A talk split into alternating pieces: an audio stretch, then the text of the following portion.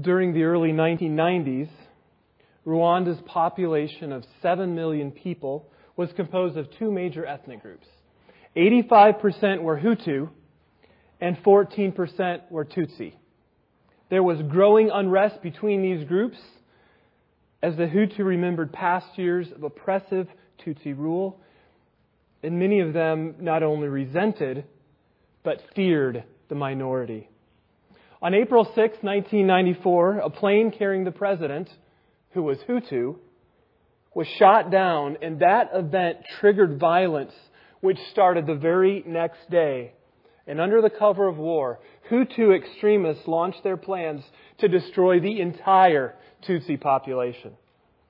Tutsi were killed in their homes and at roadblocks that were set up across the country as they tried to flee. Entire families were killed at one time. It's estimated that 200,000 people were part of carrying out this atrocity. The Hutu gangs searched out victims hiding in churches and school buildings, and they massacred them. Most of the victims were killed in their own village, their very own town, often by their neighbors and fellow villagers. Over the next 100 days, it is estimated that 800,000 men, women, and children perished in the Rwandan genocide. In the years following, there's been an ongoing national effort toward reconciliation between the victims and their offenders. And there are lots and lots of stories, incredible stories of reconciliation.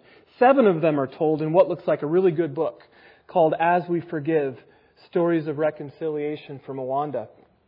Well, last year was the 20th anniversary of the genocide. And in cooperation with a nonprofit organization that was working in Rwanda, the New York Times Magazine sent a journalist and a photographer to capture stories of victims and perpetrators of this genocide who had since come together and had been reconciled. One such story is that of Francis and Epiphany. Francis says this: "Because of the genocide perpetrated in 1994, I participated in the killing of the son of this woman. But we're now members of the same group of unity and reconciliation. We share in everything. If she needs some water to drink, I fetch some for her. There's no suspicion between us, whether under sunlight or during the night. And when we are together, we're like brother and sister. No suspicion between us." Epiphany says, "He killed my child.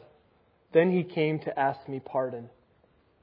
I immediately granted it to him. Before, when I had not yet granted him pardon, he could not come close to me. I treated him like an enemy. But now I would rather treat him like my own child." These stories of reconciliation between people are powerful and they're amazing. But there's a story of reconciliation that's even more incredible. Reconciliation between people and God. I invite you to the text that Mason just read, 2 Corinthians chapter 5. And just for what it's worth, for your information, we don't land here this morning. I didn't choose this passage randomly. Over the past couple years, as I've had opportunities to preach, some of you may know this, but some of you may not, I've been working through this letter. So today, this is the next passage, and so that's why we're here. Reconciliation is the theme of this passage before us this morning, and we're going to look at 3 points. First, God is the author of reconciliation. Second, Christ Jesus is the agent of reconciliation.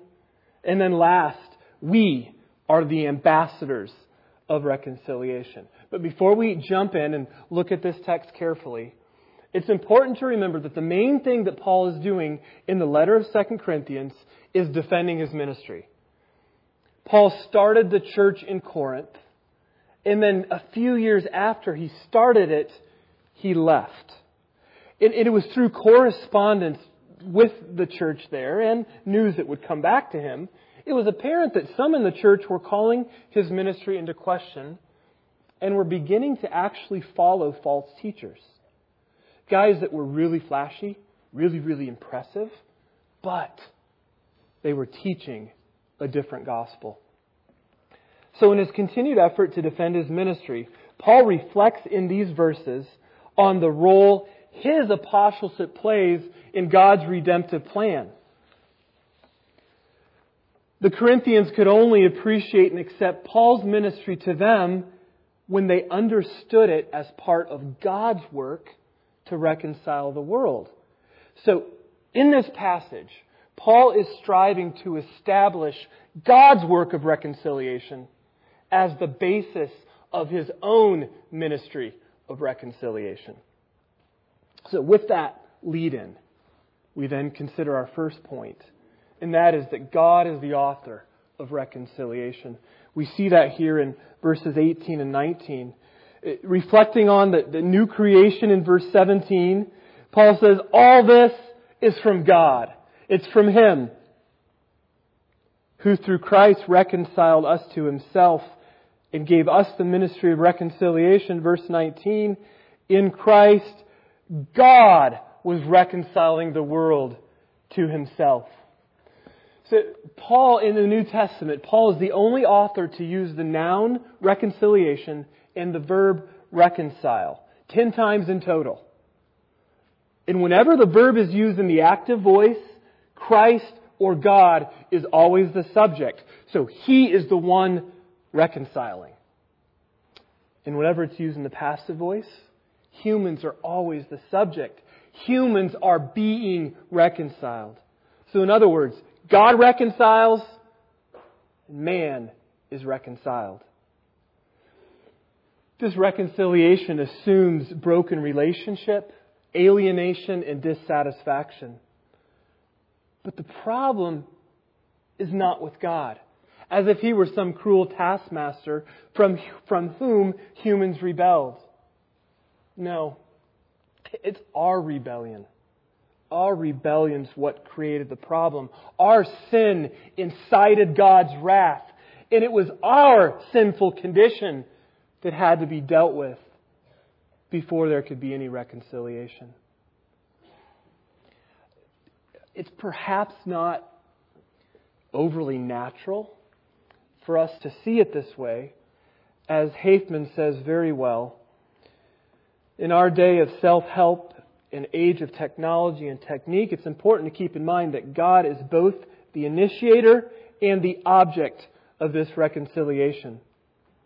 Our propensity is to view the gospel as our opportunity to reconcile God to us by showing Him how much we love Him, rather than seeing it as God's act in Christ by which He reconciles us to Himself by demonstrating His own love for us.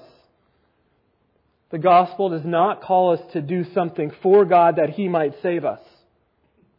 It announces what God has done to save us, that we might trust Him.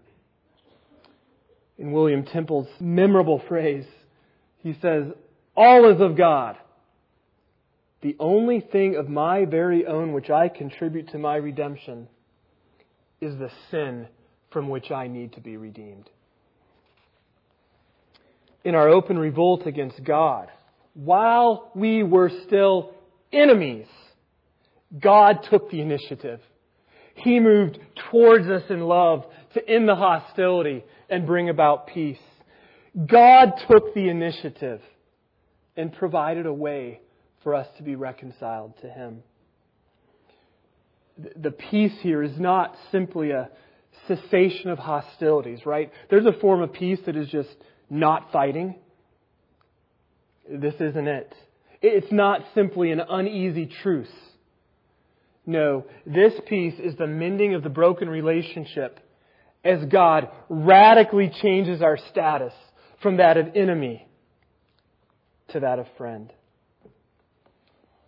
God can never be reconciled to sin, but He does not turn away from sinners in disgust, and He does not leave them what they deserve. Rather, God takes the initiative and offers a way for us to be reconciled to Him.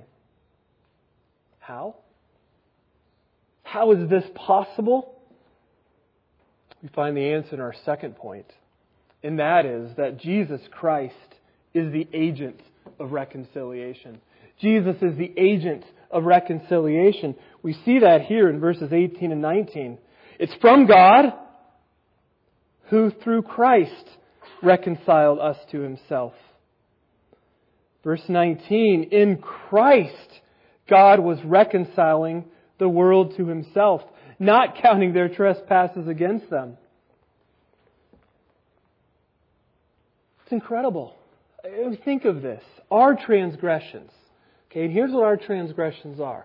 They're not only our breaking of God's law, but it's our creating our own laws.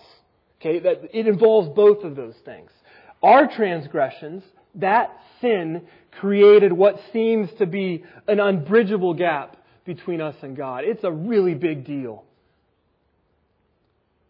But in Christ, Paul says, God wipes clean the register of sin through Christ's death.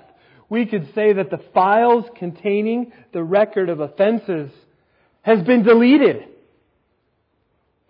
How is it? How can God just click on delete and gone? Transgressions gone?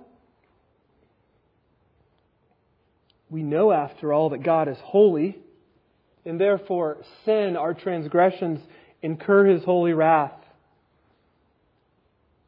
But God is also just, and therefore He can't simply overlook an offense. And if He sees it, He can't go easy and just kind of treat it lightly. So how can God in Christ not count men's sins against them? How can God reconcile men to Himself? And we see the answer here. The answer is given to us in verse 21. For our own sake, He made Him to be sin who knew no sin, so that in Him we might become the righteousness of God. There it is. We see it there. We need to understand, as we begin to think through this verse, what it means that Christ became sin for us. That phrase ought to kind of jar you a little bit. Whoa, Christ became sin? We need to understand what this means. On a basic level, sin may be considered as a moral quality that is inherited at conception, right? So we're all sinful by nature. Yes. Even all the cute little babies that stood up here this morning, they're little sinners. They're guilty. They're sinful by nature. We also know that sin is the act. It's the carrying out of that nature, the act of violating God's will. And in that respect, we are all sinners. But in neither of these senses can it be said that Jesus was made sin for us. See, Jesus neither possessed a nature infected by sin, He was not sinful, nor did He commit any sin. He was not a sinner. But sin can also be considered in its legal aspect, principally as guilt. So sin can also be considered and seen as the liability to suffer the punitive consequences of sin. And it was in this sense. It was in this sense, then, that Jesus was made to be sin on our behalf. One commentator summarized this very well. He said, Christ experienced the consequences for human sin. The one who lived a sinless life died a sinner's death. Estranged from God and the object of wrath, He was treated as a sinner in His death. As Paul put it in Galatians 3, Christ became a curse for us through His death on the cross. And His death on the cross as the sacrifice for sin indicates that the shed blood of Christ is the means by which God fulfills the need for atonement or payment for sin, which we see a graphic preview of all throughout the Old Testament sacrificial system. We're seeing there a preview that sin must be paid for. Sin must be atoned. There's a price. Blood must be shed. And in His death as the perfect, sinless Lamb of God, Jesus paid the penalty for sin. And because the payment for our sin was made, since God's holy and just wrath for sin was poured out on Christ, He remains just. He continues to be a just judge. But we see here in verse 21 that not only does God take away our sin in Christ, but He also gives us His righteousness. He also gives us His righteousness. He takes our sin, but He gives us His righteousness. Our sin is traded for Christ's righteousness. You see, we took the test of obedience. How do we do? How did we do on the test of obedience? Not so good. We all failed. A big, fat, juicy F. What does an F deserve? An F in God's eyes deserves judgment and wrath. Christ also took the test of obedience. He did better. He did a lot better. Jesus passed the test. A plus, 100%. And out of sheer undeserved grace, God credits Christ's perfect grade to us. And He puts our F on Christ. So Christ gets the wrath we deserve, and we get the blessing and favor that Christ deserves. God's justice is satisfied, and we receive reconciliation through this great exchange, after which there is not only an absence of sin, just as if I never sinned, but there's also the presence of perfect goodness before God, just as if I'd always obeyed. So when God sees us in Christ, He doesn't see our sin. It was all put on Christ. Rather, He sees the perfections of Christ already been granted to us as a gift. Morris says that this truth means more than being pardoned. The pardoned criminal bears no penalty, but he bears a stigma. He's a criminal and known as a criminal, albeit an unpunished one. But the justified sinner not only bears no penalty, he is righteous. He is not a man with his sins still about him. This truth is expressed so beautifully in the song we sang before the sermon, His Robes for Mine. What a wonderful exchange.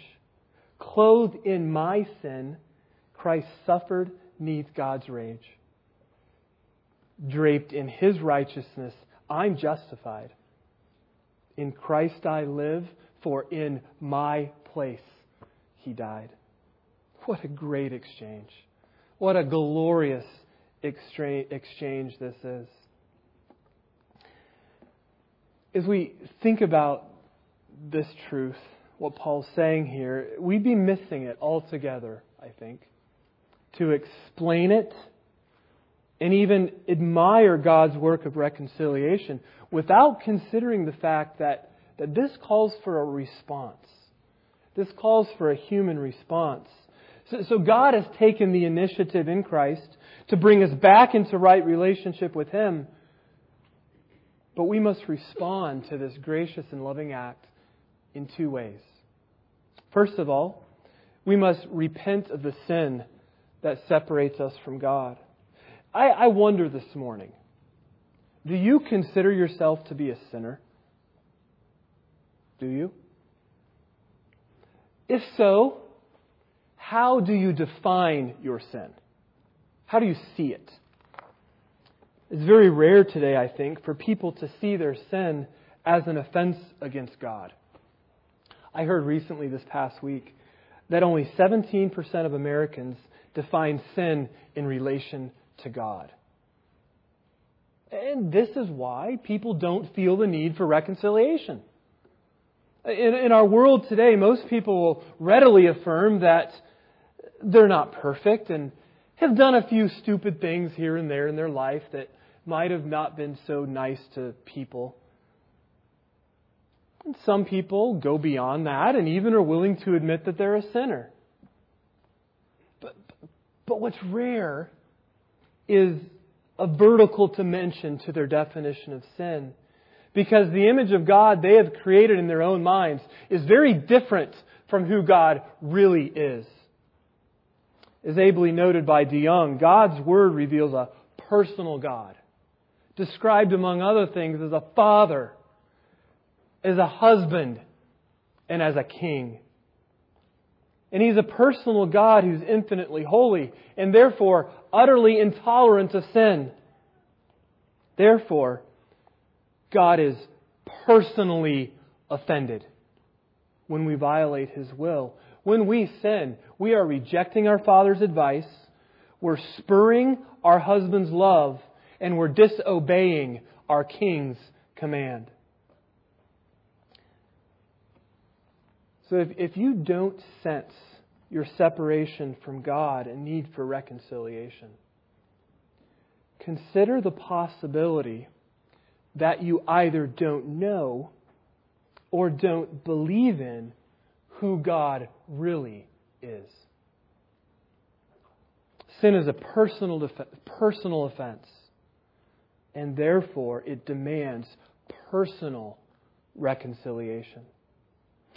So there is no hope for reconciliation with God unless you first see all of your offense against God for what it truly is and repent of your sin. Second, reconciliation with God requires us to trust in Christ's death on the cross as the only payment for our sin.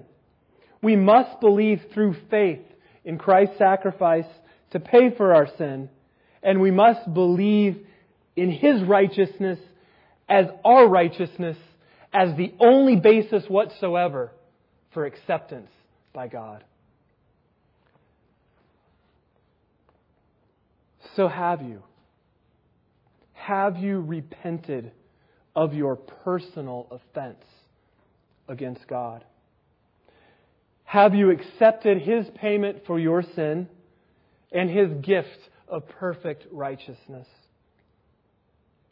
Have you been reconciled to God? I can't know your hearts. I can't know the answer to that question for you. But I can, with Paul, implore you on behalf of Christ, be reconciled to God. In chapter 6, verse 2, Paul says, "In a favorable time I listened to you, and in a day of salvation I have helped you." He's quoting here from the Old Testament prophet Isaiah. And like Isaiah, Paul is announcing God's final deliverance. But unlike Isaiah, for whom deliverance was still to come, Paul is announcing that deliverance is here. Salvation has arrived in Jesus Christ. So if you have not been reconciled to God, look, now is the favorable time. Look, now is the day of salvation. Perhaps some of this is new to you, and this discussion of Christ's death and our sin and repentance and faith. You've got a lot of questions. That's okay, and it's very understandable. I just want to invite you to talk to us about anything you may have on your mind, any questions you might have. We would be delighted to talk with you today, to set up a time later this week, and discuss more about the truths here that Paul's describing for us. I think it is possible that you're here this morning and you think you're a Christian but have actually never really been reconciled to God. Yeah, that's possible. Perhaps you were drawn to Christianity because the people are really nice. And it struck you as a good way to improve yourself and become a better person. Or perhaps you've identified with Christianity to please your parents or some friends. But in reality, you have never seen the profound offensiveness of your sin to God in your need for personal reconciliation. To some degree, I think that's what's going on with some of the people in the Corinthian church. One of the questions I had as I began studying this passage, I always wondered this, why Paul is encouraging the Corinthian church to be reconciled to God when at the beginning of both letters he calls them saints. He describes them as Christians. Hey, wouldn't they have already been reconciled to God? Paul knew that there were those who had identified with the gospel message he taught and were even part of the church. They were people who called themselves Christians, but they were falling away because in reality, they had never been reconciled to God. Paul knew that to be reconciled to God required identifying with both he and his message. The Corinthians then could not rightly claim to have received the grace of God while at the same time rejecting Paul's ministry, since God was making his appeal through Paul. Those who began by trusting in Christ but then fell away to embrace another message showed their initial reception of God's grace, though it may have appeared genuine at the time, was not real. Paul's concerned. He's concerned that those Corinthians who are still siding with his opponents might not actually be genuine Christians, which is why he appeals to them here in chapter 6 of verse 1. This is why he says, "We appeal to you, don't receive the grace of God in vain." This is why he says in verse 20, "Be reconciled to God." I think that receiving God's grace in vain is every bit as much of a danger for us today as it was for the Corinthian church. We must regularly examine our hearts and lives. We must regularly consider the real and present danger of an empty profession in falling away to embrace idols or to embrace another gospel. So even if you're here this morning and you call yourself a Christian, I think these questions are legitimate. Are you living a life of repentance? Are you trusting in Christ's sacrifice as your only grounds of acceptance by God? Have you been reconciled to God? We've considered here in this text that God is the author of reconciliation. Jesus Christ is the agent of reconciliation. And finally, we consider that we are the ambassadors of the reconciliation. Notice in verse 18, Paul says that through Christ, God has reconciled us to himself and gave us the ministry of reconciliation. In verse 20, Paul says, "Therefore, we are ambassadors for Christ." So this ministry Paul's talking about here refers to activity done on behalf of another. Paul regards himself to be authorized as a mediator of God's revelation. Paul is an authorized spokesman for God. He does not act on his own authority, but under the commission of a great power and authority who sent him. Paul's divinely authorized to announce to the world God's terms for peace. There's a book called Telling the Truth, edited by Carson, that includes an excellent chapter by Colin Smith called The Ambassador's Job Description. And in that chapter, he defines an ambassador, the job of an ambassador, really, really clearly. He says an ambassador is a government representative commissioned to serve in a foreign country for the purpose of accurately communicating the position and policies of the government he represents, so that the people to whom he speaks will be brought into and kept in a good relationship with the government of the country he serves. The apostles were the first ambassadors for Christ, but they certainly were not the last. Every Christian since them, has been called to this ministry of reconciliation. Now, I know it may be really tempting for you to think that Paul was an ambassador for Christ because he was crazy smart. He was really, really, really good at talking to people. And of course, he was an apostle.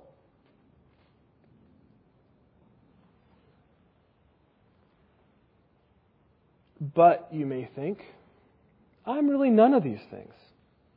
And even though it's a bit flattering to be considered for this really important position, I think it's going to be best for everyone if I just pass.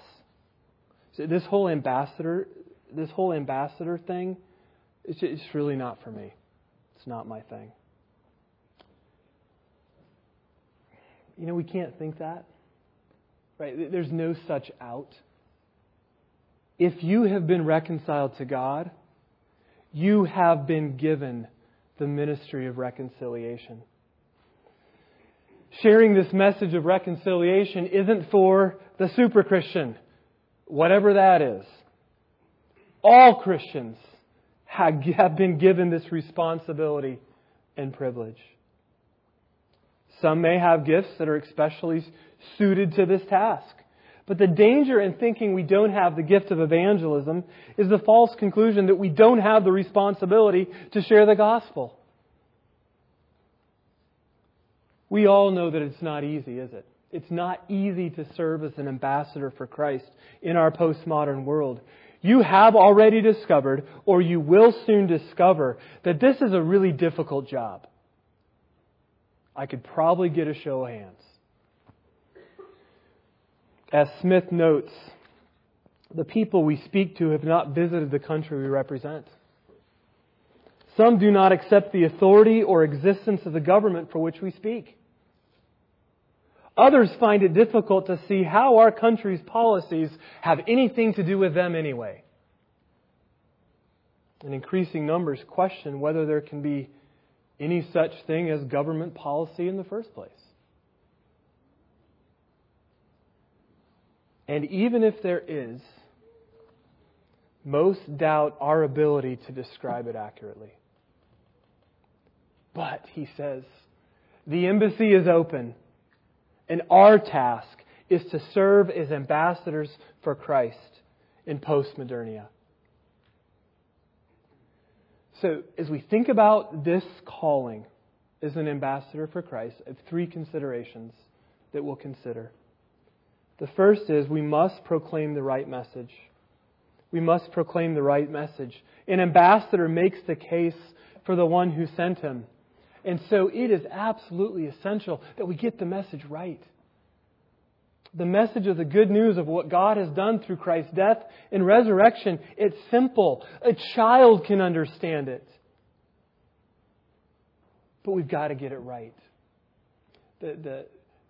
The way I most easily remember and the handles that are helpful for me is God, man, Christ response. God, our Creator, is holy. We rebelled. We sinned against God. But Christ came, died the death we deserved, offers the righteousness we don't deserve. And if we respond through repentance and faith, we're saved. God, man, Christ response.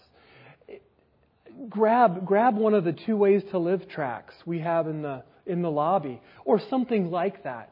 and become more familiar with this simple message.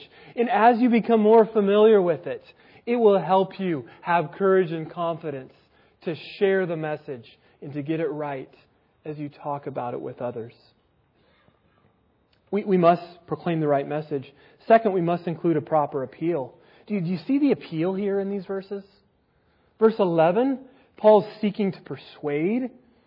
And then in 6, 1 and 2, he's appealing. But verse 20, he's imploring. We can't miss that, right? One has said that the rule should be no appeal without proclamation and no proclamation without appeal. It is certainly possible for our appeal to be unhelpful, isn't it? It's possible for our appeal to actually be harmful. And therefore, I think, the thought of adding an appeal to our proclamation can be a bit scary. Our culture's okay with receiving a message, but when there's any sort of pressure that I need to respond to it, that's a whole other ballgame, right? So we can approach this with the fear of, how will they respond? Will I get a fist in my face? What will they think of me? Or will they ever talk to me again? Our appeal must be backed by prayer and expressed with wisdom, grace, and love. But we're not fulfilling our role as an ambassador for Christ if all that's there is proclamation. We can never argue people into the kingdom, but they must be convinced of the gospel message. And even though the Spirit's work in that is decisive, He uses our efforts to persuade and appeal. And included in this, I think, is a sense of urgency. We should never pressure people to accept the message we share, and we ought to patiently work with anyone who desires to grow in their understanding of the gospel message. It may take a long time for the Spirit to open their eyes, but it's not manipulative or insensitive to bring up the urgent nature of reconciliation. God has created the world. He will bring it to close at judgment. We know God gives life and He takes it away. The time we have is limited. The amount is uncertain. None of us are promised another breath. And so, as Dever says, we must be honest not only about the cost of repentance, but also about the expiration date of the offer. Such honesty compels us to urgency. And in all this, in our proclamation and in our appeal, there's great encouragement. There is great encouragement to consider that we do not simply speak as God's representative, but that the living Lord speaks directly through us. See that in verse 20. He says the appeal is God's appeal through Paul. Oh, it's a remarkable truth, Stott notes, that the same God who worked through Christ to achieve the results of reconciliation now works through us to announce it. What an incredible privilege. It's hard. It's hard and we often fail. But consider that through our own feeble words, God is speaking. God is speaking, and this ought to give us courage, and this ought to give us great confidence. And then let's remember in this, we're ambassadors of Christ together, right? So we need each other's help and accountability, which is why we try to draw attention to this in our own groups. So let's keep laboring together and encouraging one another in this task. We must proclaim the right message. We must include the proper appeal. And then finally, we must live the message of reconciliation. Not quite as explicit. This one's somewhat implied. But Paul does not simply proclaim the message of Christ's death that brings about reconciliation. He lives it. He lives it himself. His relationship with the Corinthians was strained. And there were a lot of people in the Corinthian church that had issues with each other. So over and over in both letters, Paul is seeking to reconcile. It seems clear then that this ministry of reconciliation involves more than just proclamation and appeal. It requires that we be an active reconciler. As one said, like Christ, a minister of reconciliation plunges into the midst of human tumult to bring harmony out of chaos, reconciliation out of estrangement, and love in the place of hate. And so we must do as much as we can to pursue peace and to mend broken relationships. So when as a husband or wife we're hurt or offended by our mate, we must work towards reconciliation. Divorce is never on the table. It is never an option. As parents, we don't ignore the apparent brawl between siblings in the basement. We intervene. And over we labor to teach our children how to live in right relationship with others. We don't avoid a fellow church member or give them the silent treatment because they did or said something that offended us. At our job, at our school, in our neighborhoods, in our city, wherever we may be, we want to do whatever we can to encourage peace. And wouldn't it be nice? Wouldn't it be nice if we could fix these kind of things? I know many of you long for restored relationships. But we can't, right? It's not ultimately up to us to fix strained and broken relationships. That's God's work. But we do have a goal. Our goal must always be reconciliation. And no matter how hard it may be, and no matter how long it may take, we must do everything within our power to bring it about. It's really hypocritical and very damaging to the name of Christ for us to claim to be reconciled to God, yet to not value or pursue reconciliation with others. Because while we were His enemy, God made peace with us through the blood of the cross. And so in all our relationships, we must do whatever we can to live at peace with others and function to the best of our ability by God's grace as an agent of reconciliation.